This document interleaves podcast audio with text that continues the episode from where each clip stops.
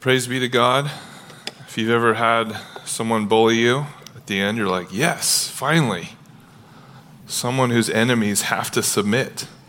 Although it's a little gruesome, but when you're dealing with the Lord, He doesn't mess around.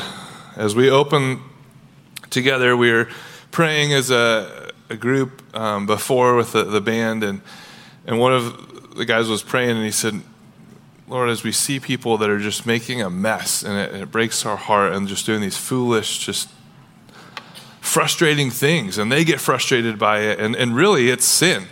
And we don't understand it. And, and this week we were talking about this, this card and this challenge, and how do we share the gospel? And so many people are unchurched, and in our culture, that how do you convince someone they're a sinner?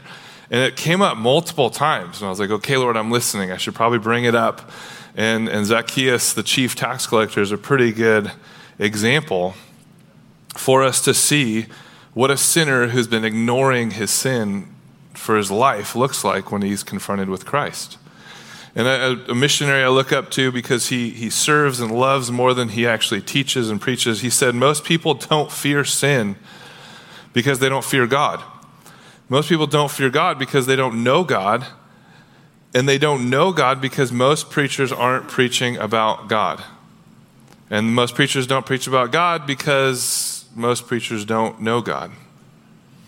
And it's, it's, it's convicting and it's like, I don't want to go there. I'm not going to throw a name, but statistics show that people who say they follow Jesus, 98% of them don't know the great commandment. They don't know what Jesus told us to do.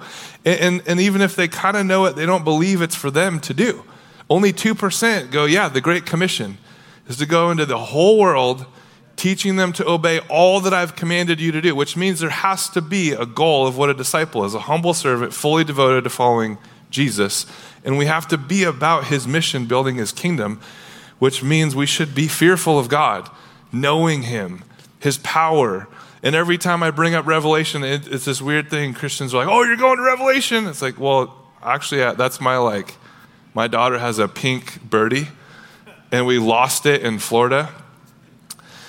And I went on eBay because I find things like that. And then I found the pink birdie. It was the, the sister. One was Loretta, the other one was Bernice. I got Bernice. So I said, hey, they were separated at birth.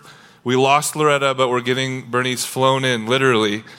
And, and Harper was like, I don't, it's not the same. I'm like, I know, but, you know, she's, we got her sister. And last night, during sermon prep, she came out. It's like, where's my birdie? It's like, yeah. That's what revelation is for the believer. We know what's going to happen. It's our comfort. And as we look at this, I'm going to kind of sidestep some of the, the blatant, clear, he's a short guy, he's a sinner, there's a crowd. We're diving in. He's in a tree. And right away, I look at that and go, okay, what is Jesus doing? He's in Jericho, this amazing just economic, one of the top three, the only top three economic places where there's tax collecting going on, and he has this huge pyramid scheme under him, which puts to death any other pyramid schemes we have today. He's the chief tax collector of all the tax collectors, and he goes in a tree.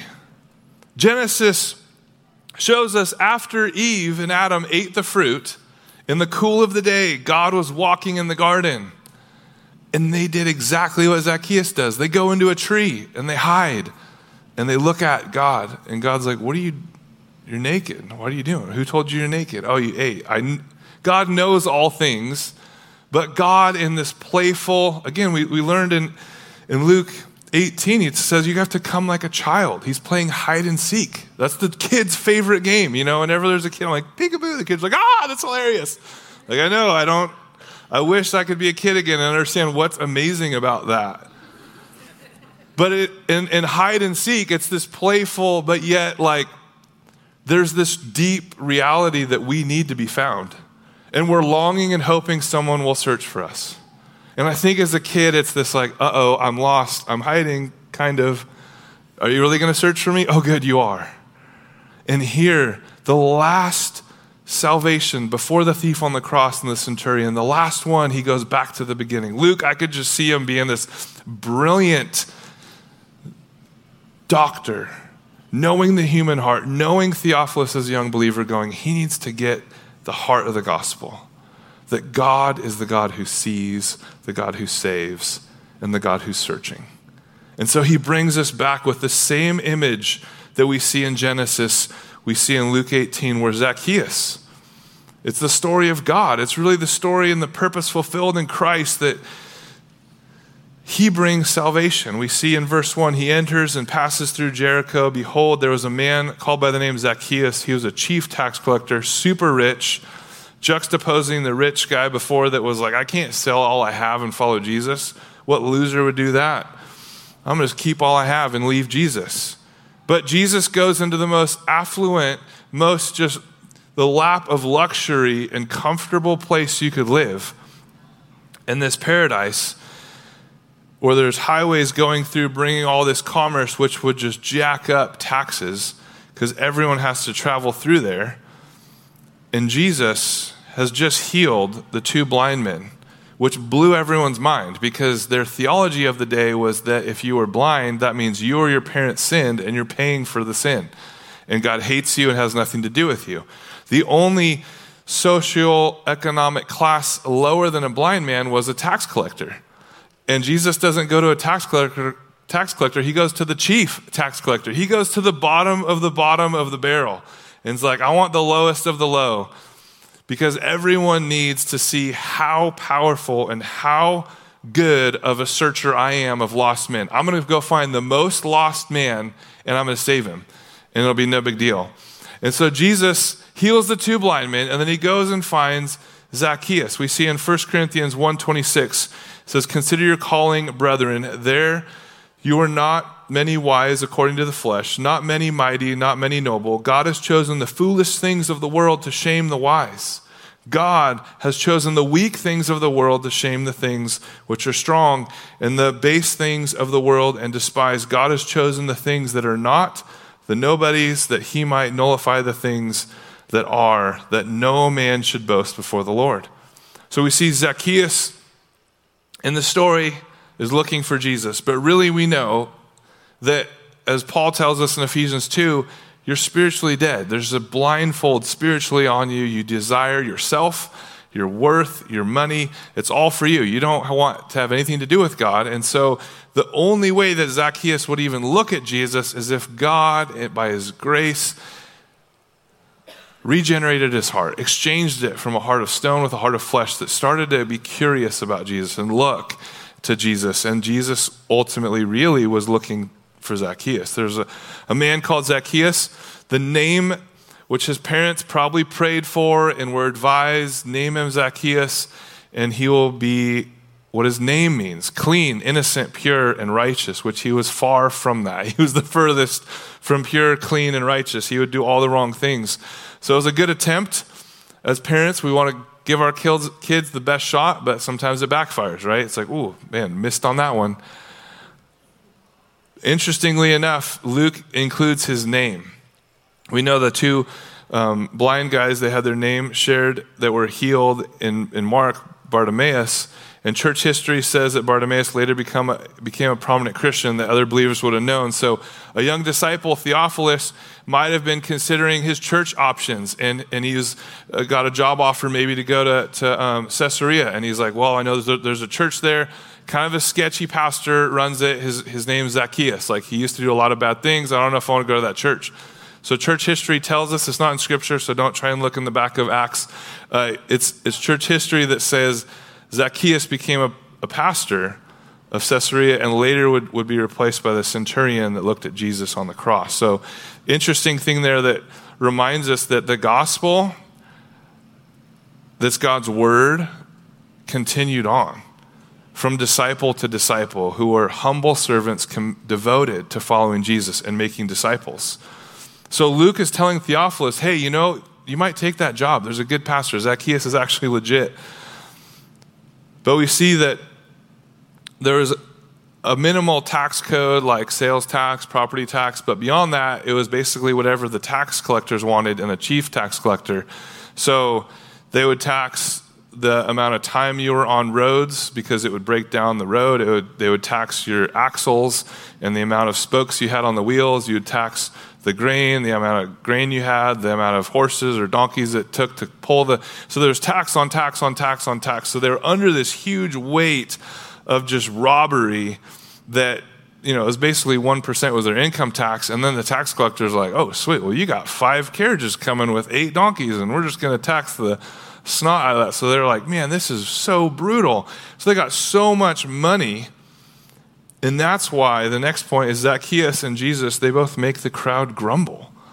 So we see in, in verse 5 when Jesus came to the place, he looks up and, and said to him, Zacchaeus, hurry and come down, for I must stay at your house today. Zacchaeus had so much wealth because of his robbery. And the crowd is like, Are you kidding me? You have ABC, First Baptist Church in Paso, Grace Slow. You have all these established churches doing all these great things, and you want to go to the Atascadero State Hospital. That's where you're going to spend the night? Like, you're not going to go to any of these pastors, any of these Christians. Like, we're doing these good things for you, God. It's like, no, I want that convicted felon. I'm going to hang out with that guy. Now, obviously, there's a loophole in man's law that says, hey, I'm, I'm actually rich, and so obviously God blessed me because I'm, well, I actually stole from you, but we're not talking about God's law, we're talking about man's law. And I'm awesome. And so everyone knows he's guilty, everyone knows he's the crook. And Jesus is like, yeah, he's filthy, sinner, disgusting, and I'm going to his house. And the command was, get out of the tree. And it was, again, this playful kid God, like, he has his sleeping bag and his toothbrush and, and his little sleeping medicine. He's like, I'm ready to stay the night. Zacchaeus, get out of the tree. That's the Greek there. We, we miss it because we don't speak Greek. But the cool thing is, like, Jesus was like, Zacchaeus, get out of the tree. I'm going to spend the night at your house today.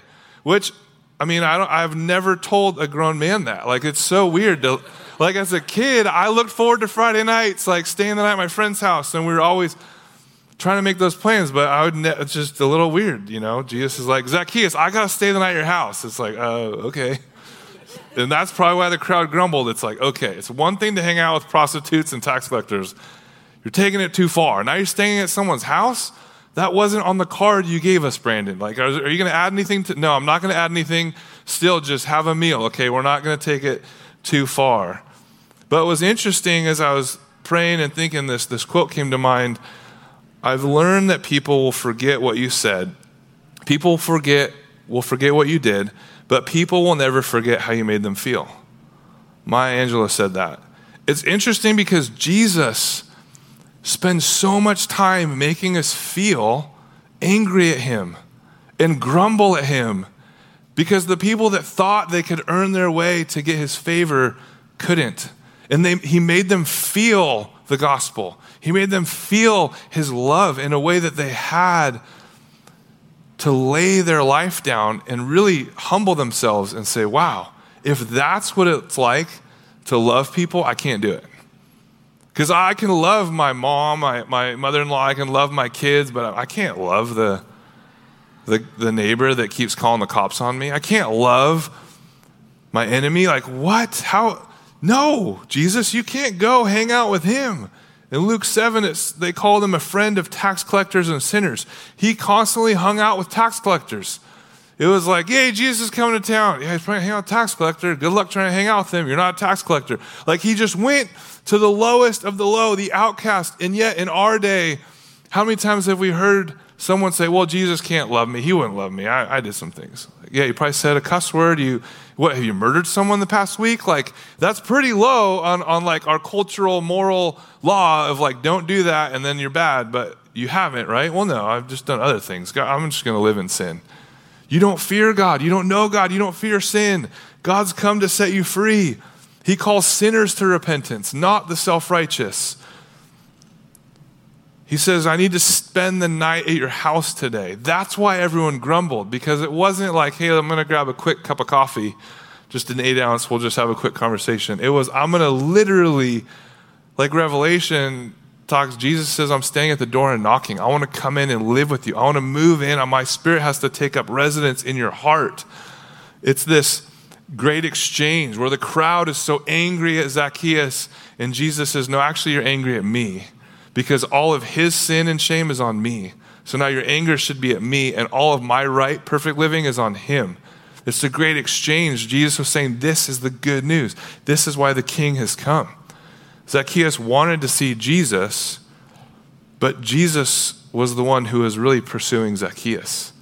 And that's the sovereign God had planned the route, had planned the time, had pr- planned the stirring to get Zacchaeus up in a tree to say, Hey, get out of there. I'm spending the night at your house. Which is, again, like, how could you become more like a child? Like, hey, we're done climbing trees. Let's go, let's go to your house. Is your mom making chocolate chip cookies or is there a movie tonight? Like, that's the tone Jesus has. That's why the crowd's like, dude, Jesus, you're not friends with that guy. It's like, no, actually, I am. I'm saving him. Like, is that the kind of hospitality we have with people? Are we welcoming them to, to meet the friend of sinners? In verse 6, it says, like a kid, Zacchaeus is like, oh, okay, and hurries out of the tree. Zacchaeus isn't like, uh, this is really awkward. Like, there's a crowd. They know I'm a sinner. Like, there's pastors and rabbis here. They have fancier, like, they have like more holy homes. Like, might have to take some posters down and delete my browsing history before Jesus looks. Like, Zacchaeus was in sin. And Jesus wasn't just going to come, like, grab a cup of coffee. He's going to stay at his house, which comforts us because we see that God knows who he will save. God knows when he will save and God knows how he will save. Those are things that are of the Lord. God is the God who sees, God is the God who saves. And we grow when we love those who don't love Jesus. The crowd didn't fear God, they didn't know God, and so they got angry and grumbled. But we grow when we love those who don't love Jesus, when we introduce those who, who, who are in sin to the friend of sinners our, our neighbor, maybe it's, it's your neighbor that's the person who doesn't love Jesus and you're called to love them. Maybe it's, it's a spouse and there's tension and you're going, oh, we're, we're separated. We need help. Maybe it's your ex wife or ex husband and, and, and you're just hell bent on destroying each other's lives. And Jesus is saying, No, actually, I've been seeking you to, to love them and, and serve them and care for them. And maybe it's a friend who's betrayed you and you're just against them. And they're against you and, and you don't know and you're realizing oh my goodness it's it's actually i'm supposed to love them and lead them to jesus. And, and, and so often in our cultural political narrative it's, it's picking teams. It's newsom trump maybe you're against the city planner because you're trying to build and, and the county is all these taxes and you're like oh taxes no man no 40% of uh, money on top of permits and all that. If I want to build something, I have to have 40% more to build in this county. This is crazy. Okay, maybe you should pray first. Maybe this is your begin with prayer and go, okay, I'm going to pray for, for Newsom. I'm going to pray for Trump. I'm going to pray for those ruling in, in, in our government. And I'm going to be submitting to God. Maybe I need to calm down a little bit and realize who's really on the throne. Maybe it's the popular kid at school. Maybe they're just constantly one upping you, just manipulating you and cutting you down to make themselves look better. We grow when we love those who don't love Jesus. Are, are, are our words pointing people to Jesus? And as a parent, you know because every single word, when Jesus says every careless word you speak, you'll give account of, as a parent, you already feel that judgment from your kids, right? Like kids in the house, you're like, yeah, I've heard my parents say things, and they're like, oh, yeah, no, well, is that actually, like your coworkers, every word we say around town, every word we say, are we pointing people to Jesus? Or are we pointing people to our teams? Is it Dodgers versus the Giants in every area? Are we const- or is it, hey, there's actually enough grumbling because Jesus says, hey, that sinner, I'm going to his house.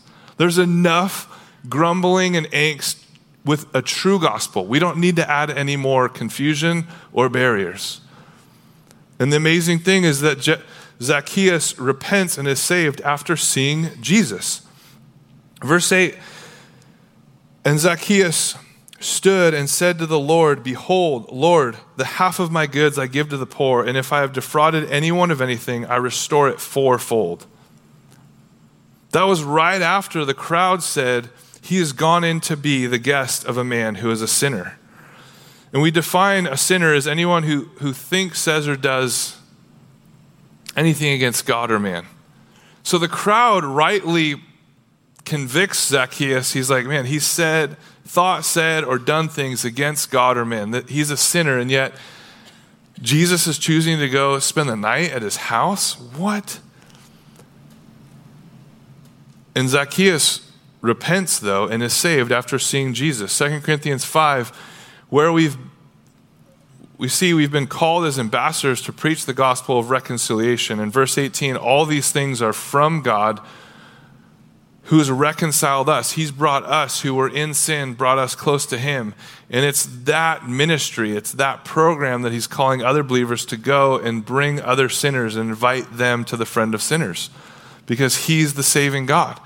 In John 4, we're reminded that God is our Savior. And again, 1 Timothy 4:10, God is the savior of all men. So if we're going to speak about anyone doing anything good, it should be God. Because the Jews had it right. No one is good but God. And so anyone we say anything good about should be God, and he deserves that place. He's not only a savior spiritually and eternally of those who believe, but he's savior physically and temporarily even of those who don't believe. As I was meditating and right thinking about this, I'm like, oh, the God who sees. The first time we see that was when Abraham and Sarah were promised to have Isaac, but Sarah was like, Well, physically, I'm not having kids, so here's Hagar. And Hagar has Ishmael. And then Sarah, because as you know, women, you're not happy about your decision, so now you're mad if you're Sarah at Hagar. What was your decision? It's like, What? And I've never, I'm not going to say anything more about that. But she's out in, so Sarah's like, get out. And Hagar's like, all right. And so she leaves. And then she's like, well, now what am I going to do? Have this baby. I'm in the desert, and the God who sees, and the God who saves. But yet Ishmael is the enemy of the Jews. And I'm like, well, that really, the illustration breaks down God. That's not a good illustration. Fix it. And then God was like, no, you fix your understanding. I'm still the God who saves. My wrath is still coming against the sinner, but not today. And that's the gospel that we understand the truth of common grace that God is the Savior. And all of us, guilty of sin, we should be punished and feel God's wrath today, but He doesn't. In His common grace, He stays His wrath another day, giving us a chance to repent, giving us a chance to trust in Him and receive the healing and the forgiveness and the restoration. And that is the beauty that Luke is saying to Theophilus, as a disciple, keep praying, keep preaching the gospel because the God sees Zacchaeus, the worst of the worst. He sees you trying to preach the gospel to a friend or a coworker or a spouse, and they're not yet believing. But God is the God who sees and the God who saves, and He's holding His wrath back another day. And so we can rest in that, but get to work in that because that is the reality Zacchaeus sees Jesus and is transformed by Jesus. The amazing thing is that he, Jesus didn't come to abolish social justice programs and fix things socially and politically or economically because he would have failed if that was his mission. His mission was to bring in the kingdom now and not yet. His mission was to give us the gospel, that we would be stewards of the gospel and go and spread the gospel to the whole world. That is his mission. That's why he says, You're going to do greater things than I've done because I'm now in you, advancing the kingdom through you, through my love. So we see Zacchaeus and Adam and Eve. Maybe you're here like them, hiding in a tree, coming to church week in and week out, but you've yet to hear him say, Hey, get out of the tree, I'm coming to your house. Believe in me, you're a sinner in need of a Savior. Confess with your mouth what you believe in your heart, that you're in sin, and I've come to set you free from that sin. It's not your money, it's not your works, it's surrendering to me, coming to me humble and helpless, and let me fill you with my love and save you. James writes, is for those of you that maybe are believing right now and are saved, we got to celebrate a, a, a man came broken and, and, in need of healing and salvation, and he trusted in Jesus last service. So we can praise God for that. God is still saving. And then I said, okay, now you're going to do good works. James says, faith without works is dead. If you believe that Jesus is God, good job. You're in league with the demons. Now you acknowledge what historians and demons believe Jesus is real because Jesus created demons. But do you believe in a saving faith? Is there good works that come out of your transformation that God's done in your heart? And Ephesians 2:10 says we're God's workmanship created in Christ Jesus for good works that we should walk in them. It's not a strain, it's not a struggle, it's a walking. And that's what the beautiful picture here from Zacchaeus in verse 8 he stands and says, Lord, behold, half of my goods I give to the poor, and if I have defrauded anyone anything, I restore it fourfold. Fourfold. He probably would have give, given more back, except he went above and beyond and said, It's four times the amount. I'm going to make this theft actually their best investment. I'm going to hook them up because I repent and I want to restore. And, and probably some of you were like me and going, Where's that from? Where's this fourfold? Did it come out of thin air? If you go back and look at Numbers chapter 5, it's not just a book to, to catch up on your Bible reading plan. Numbers is actually there for a reason. Zacchaeus knew the law, he knew in Numbers chapter 5.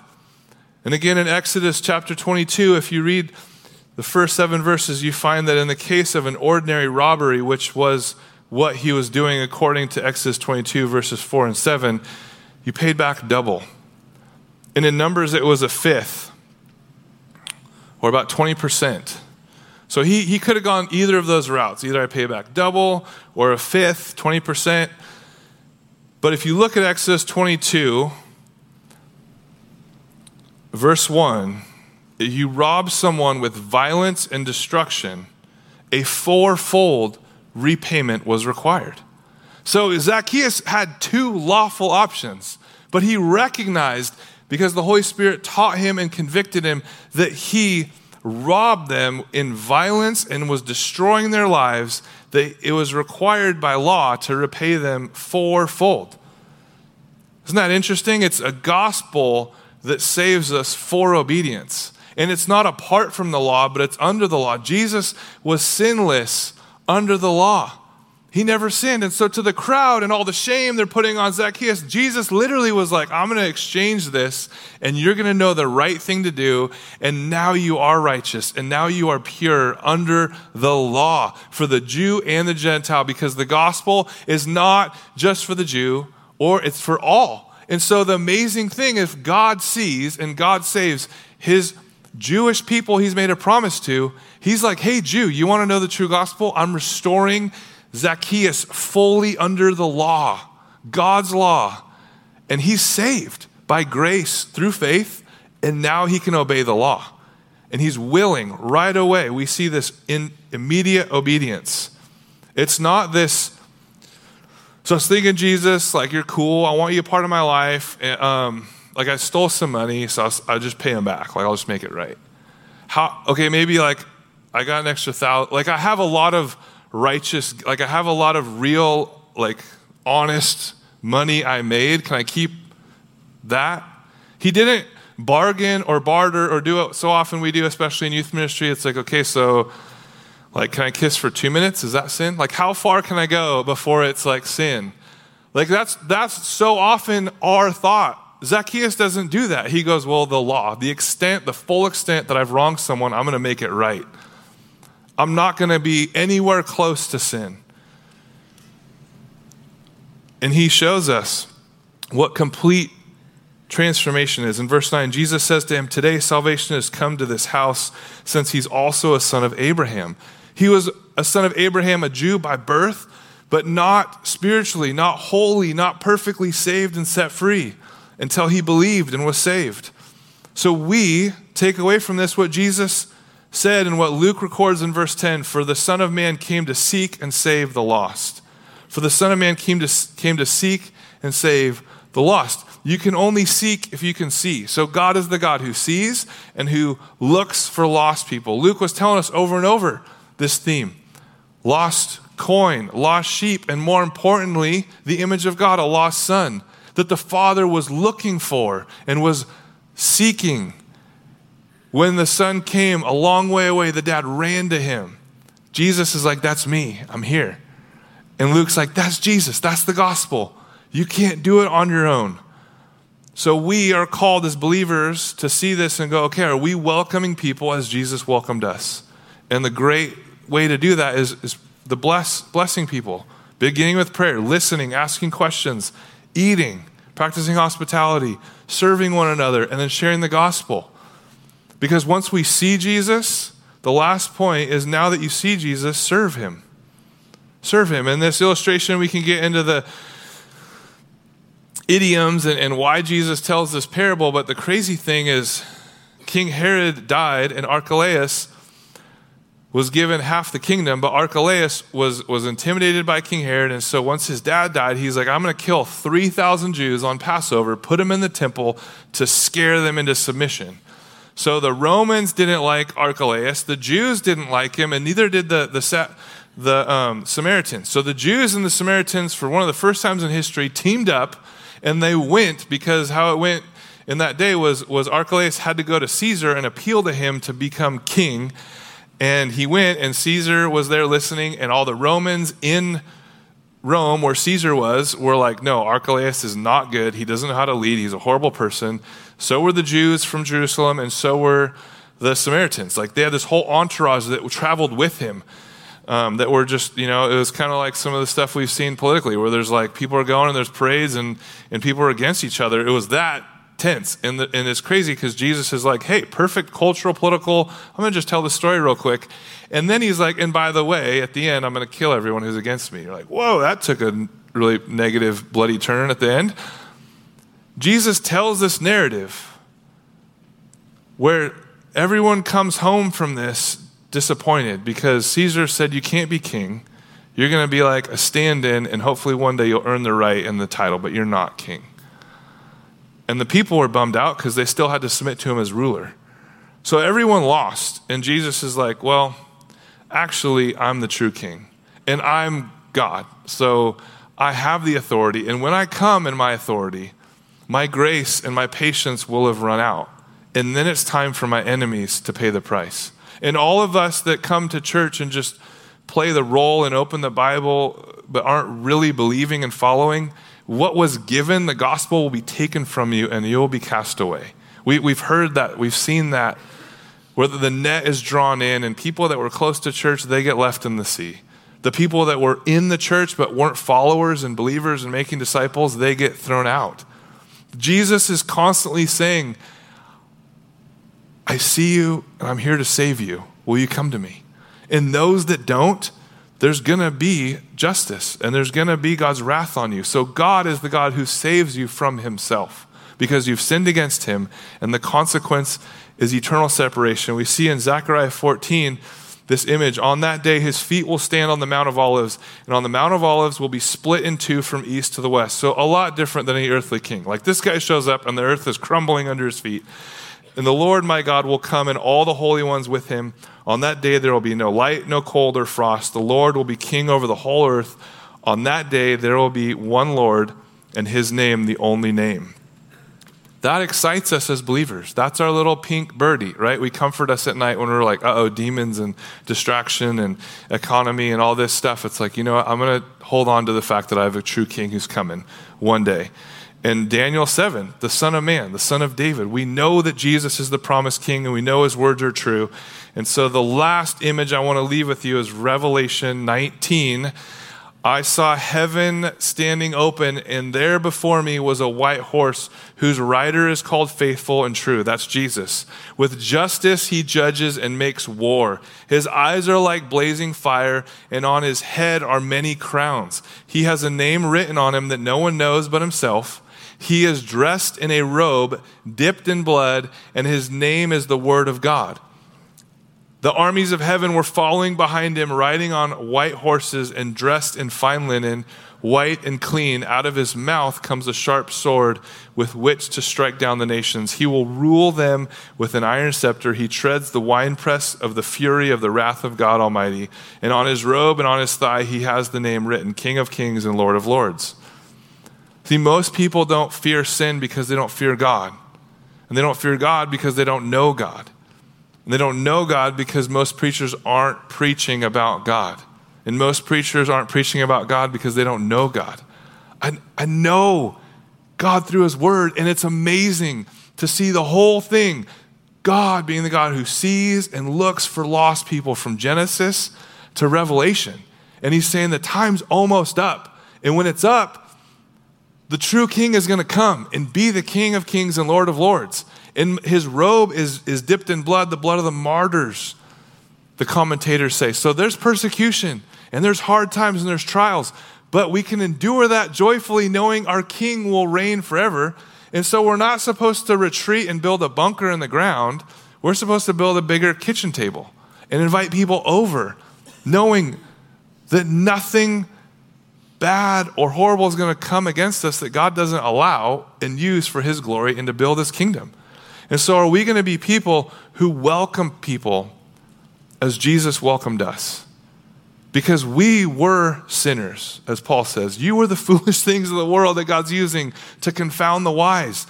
Go and be humbly, helplessly filled with God's love to serve those and lead others to know His love. Invited to meet the friend of sinners. And so I encourage you guys, we're going to take a communion now, and as the elements are passed, to think about those in your life that you need to be praying for. Maybe you're like, man, I've never shared about Jesus. Like, I barely understand him. Like, that's convicting to me. Maybe I'm not even saved. That's a healthy question. If you're here questioning, am I even saved?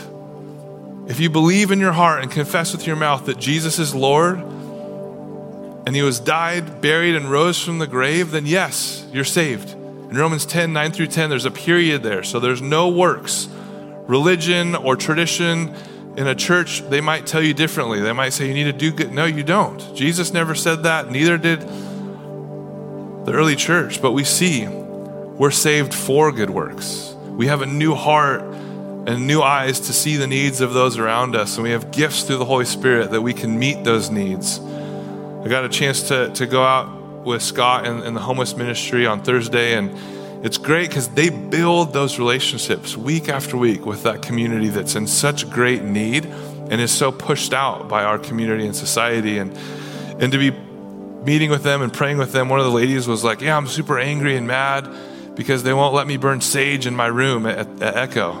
And I was like, Well, you don't need to burn sage. And Scott's like, I'm Native American. You don't need that stuff. I'm like, It's Jesus. It's the King. You just say the name Jesus and demons flee because she's like, all these demons are coming and these evil spirits, I need to ward them off. It's like, no, you just say in Jesus' name and they have to leave. Because when God's Spirit's in you, He's greater than He who's in the world. John encourages us. So as we grab the elements, pray in Jesus' name. Holy Spirit, open my eyes to see where I need to love like you or welcome others as you welcomed me.